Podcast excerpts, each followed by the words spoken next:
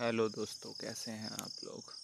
आज हम एक ऐसे सिंड्रोम की बात कर रहे हैं, जो ज़्यादातर, ज़्यादा उम्र के व्यक्तियों को होता है।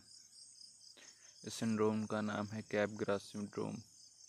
कैप ग्रास सिंड्रोम, भ्रम या कॉपरस सिंड्रोम के मनोरोगीकरण है, जिसमें एक व्यक्ति एक भ्रम रखता है कि एक दोस्त पत्नी या पति, पत्नी माता पिता परिवार के किसी अन्य गरीब सदस्य से से होकर होकर पालतू जानवर को एक समान पखंडित द्वारा बदल दिया जाता है।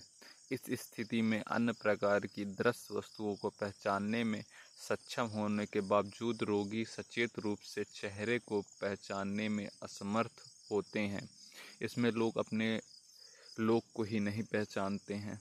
चाहे वह कितने भी करीबी हो या माता पिता या बहन भाई कोई भी हो कैप ग्रास सिंड्रोम होने के बाद सब कुछ भूल जाता है। ये सिंड्रोम ज़्यादातर 35 से 40 उम्र के व्यक्तियों को होना प्रारंभ होता है। एक उदाहरण आपको देना चाहता हूँ। एक श्रीमान है, श्रीमती हैं, सॉरी। श्रीमती डी एक्ति, जो चौहत्तर वर्षीय विवाहिक गृहिणी हैं, जिन्हें हाल ही में एक स्थानीय अस्पताल से अपने मनोरोग प्रवेश के बाद छुट्टी मिली थी। एक दूसरी राय के लिए हमारी सुविधा के लिए प्रस्तुत हुई हैं। वर्ष के प्रारंभ में उनके प्रवेश के समय उसे असामान्य मनोविकृत का निदान प्राप्त हुआ था, क्योंकि उनके विश्वास के कारण कारण के उनके पति को किसी अन्य संबंधित व्यक्ति द्वारा बदल दिया गया है।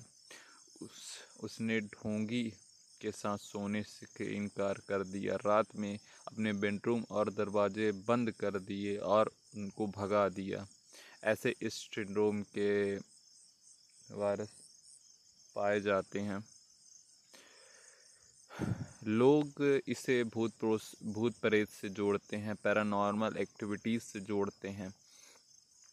यह एक सिंड्रोम है, ना कि कोई भूत प्रेत है। तो सावधान रहिए, इस सिंड्रोम में व्यक्ति जो तुम हो, वैसे ही है।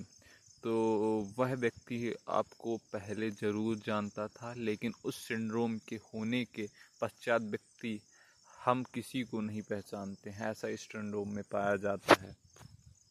धन्यवाद।